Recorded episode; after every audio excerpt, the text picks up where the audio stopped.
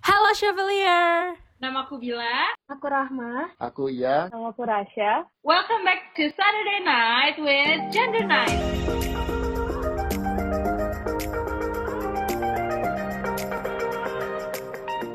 Nah, hari ini kita mau ngebahas tentang bentuk seksisme yang ada di lingkungan. Kayak bentuk-bentuk kecil tuh kayak apa sih? Bahkan sebenarnya ya, kita tuh sering kali nggak sadar kalau misalkan perbuatan kita atau perkataan kita itu termasuk tindakan seksisme. Nah, hari ini kita mau ngebahas tentang itu. Pertama-tama, aku mau nanya dulu nih sama Rahma. Menurut kamu, pendapat kamu tentang hal ini kayak gimana, Rah? Menurut aku, bentuk sexism itu bisa dilihat dari masa anak-anak di mana masih sering dikutak-kutakan gitu. Contohnya, kalau laki-laki harus berani jatuh, berani buat kotor. Sedangkan kalau perempuan lebih dijaga sama orang tuanya. Nah, dari perlakuan orang sekitar yang seperti itu, menimbulkan stereotip bahwa perempuan lebih halus, lebih terasa, dan tidak kompetitif dibandingkan laki-laki. Sehingga ketika ada seorang perempuan yang bertindak lebih tegas, lebih kompetitif, itu jadi membuat perempuan serba salah. Dianggap aneh, dikata-katain, apa sih lo, galak banget, kayak gitu-gitu. Nah, perempuan laki-laki yang lebih halus menggunakan skincare, malah dianggap masyarakat seperti laki-laki yang melambai. Padahal merawat diri itu kan tidak diperuntukkan khusus untuk perempuan saja ya. Laki-laki juga harus merawat diri, merawat kulit, kayak gitu sih. Kalau kamu Yan, kamu ada pengalaman nggak tentang ini?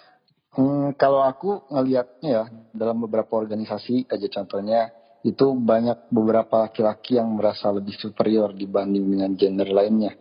Bukan cuma di organisasi aja sebenarnya, di pekerjaan juga banyak.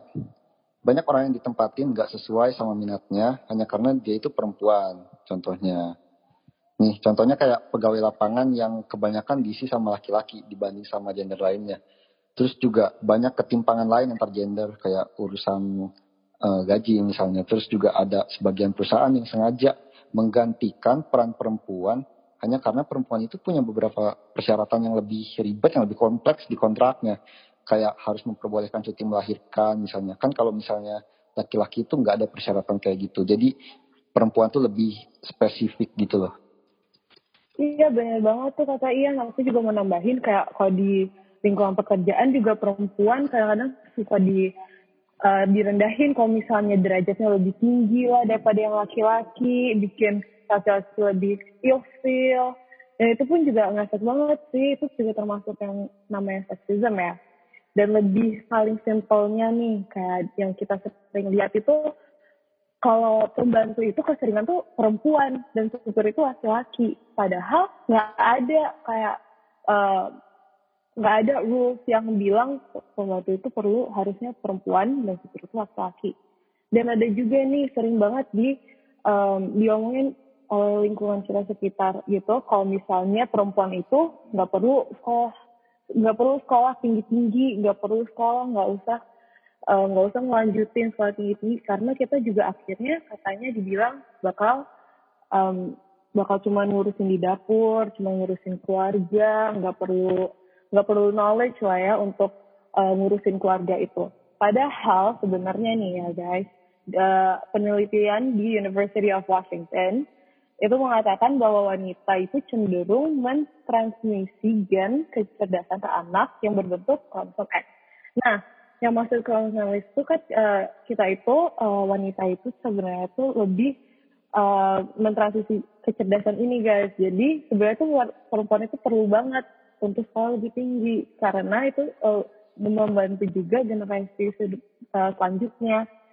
Nah itu gak banget sih guys yang kata bilang yang gak usah belajar tinggi-tinggi lah, sekolah, gak usah sekolah, itu tuh sebenarnya tuh culturally gak acceptable banget sih sebenarnya. Nah aku setuju banget nih sama apa yang Rasha tadi omongin. Aku ngerasa kalau misalkan gak ada salahnya baik itu perempuan ataupun laki-laki untuk menuntut pendidikan setinggi-tingginya. Dan aku juga ngeliat kalau misalkan kita berkeluarga nanti, dan nanti kan kita juga akan terjun ke dunia pekerjaan kan. Jadi mau itu perempuan ataupun itu laki-laki sama-sama penting untuk mengejar edukasi setinggi-tingginya.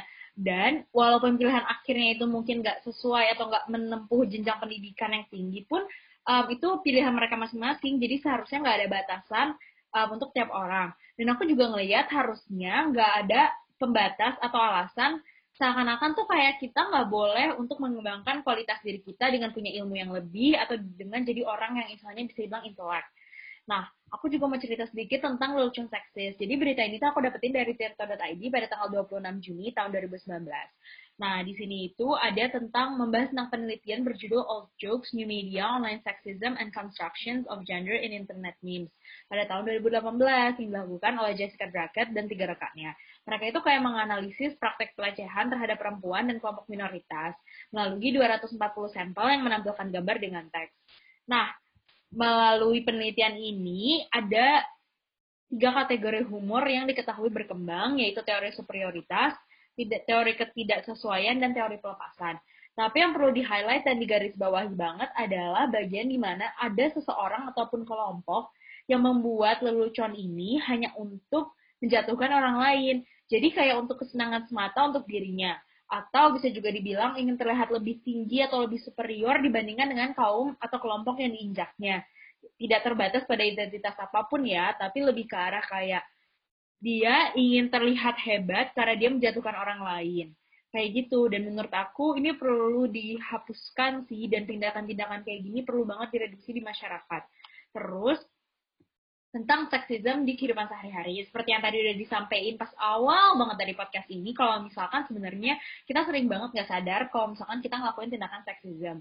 Yang sebenarnya itu bisa aja menyakiti orang lain, ataupun ya kita kan nggak tahu ya apa yang dirasakan oleh orang lain. Nah, terus di sini itu tuh kenapa hal ini bisa terjadi? Karena biasanya kita tuh nggak sadar apa yang kita lakuin itu termasuk kegiatan seksisme. Atau mungkin ketika ada orang lain yang melakukan, kita nggak berani menegur, ataupun kita nggak sadar kalau dia lagi seksisme, tapi mungkin ada orang lain lagi yang tersinggung sama apa yang sedang dibercandakan sama si orang ini. Aku sih sejujurnya kasihan sama objek-objek dari lelucon itu. Nah, terus, menurut aku penting banget buat kita untuk tahu contoh-contoh seksisme itu kayak gimana, seperti yang teman-teman tadi udah jelasin. Ada juga beberapa kalimat-kalimat yang sebenarnya itu tuh seksis, tapi orang kadang nggak sadar. Kayak misalkan bilang, lah serius kamu mau ikutan itu? Kamu kan perempuan. Serius kamu mau pakai itu? Kamu kan perempuan. Atau mungkin kayak, ih, lu kan cowok. Masa hujan-hujan kayak gini pakai payung? Gak jantan banget sih. Kayak gitu. Sekedar kayak membandingkan seseorang dengan stigma yang menurut mereka itu lebih benar. Jadi aku ngeliat kalau misalkan kayak banyak banget hal yang jadi pembatas untuk kita untuk berkembang karena adanya stigma di masyarakat. Dan kalimat-kalimat kayak gitu tuh malah jadi mendorong orang lain untuk jadi nggak berkembang, dan istilahnya kayak kita mengekang dan mengurung dia. Jadinya orang jadi nggak berani untuk mengeksplor sesuatu karenanya adanya kalimat-kalimat ini. Dan kita nggak pernah tahu sama apa yang mereka rasain. Itu sih yang paling penting jadi notes untuk kita. Jadi berhati-hati dalam berbuat dan juga berucap. Wah, bener banget tuh yang kamu bilang, Dil. Apalagi sering banget aku dengar, wah kalau dari SD pun juga sering banget orang bilang, ih kamu jangan gitu, kan itu bukan kayak perempuan banget. Atau enggak, kalau laki-laki kayak, ih kamu tuh jangan takut kotor dong, kan laki-laki harus berani sama kotor. Ini nggak sadar kalau misalnya itu seharusnya kita berhentiin dari dulu ya. Dan itu pun juga aku dengar, berarti kayak orang-orang yang menjatuhkan itu lebih kayak self-centered banget ya. Kayak mereka itu ingin banget diperlihatkan lebih tinggi dan lebih superior gitu ya, Bila ya? Ya, kurang lebih kayak gitu deh. Nah, seksisme itu ternyata banyak ya di sekitar kita. Itu bahaya loh, perlu banget untuk diwaspadai karena bisa berpengaruh sama kesehatan mental juga. Perlu untuk kesadaran penuh, untuk menyadari, menghindari, dan juga melawannya.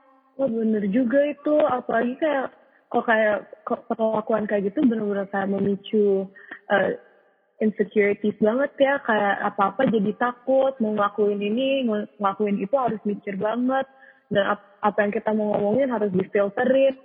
Jadi kayak serasa nggak nyaman banget ya kalau misalnya keluar sama orang-orang, jadi takut dijudge gitu. Padahal itu sebenarnya tuh seharusnya di normalize banget kalau misalnya tuh apa. There's no such thing. We should normalize this. And apalagi di generasi sekarang ini, kita benar-benar harus lebih inklusif banget. Nah iya, besar kecilnya kasus, ringan atau seriusnya, seksisme itu tetap socially unacceptable. Harus banget kita pahami. Sebagai generasi muda nggak banget dong kalau masih ngelakuin seksisme, ya nggak guys? Nah, aku setuju banget nih sama teman-teman semua.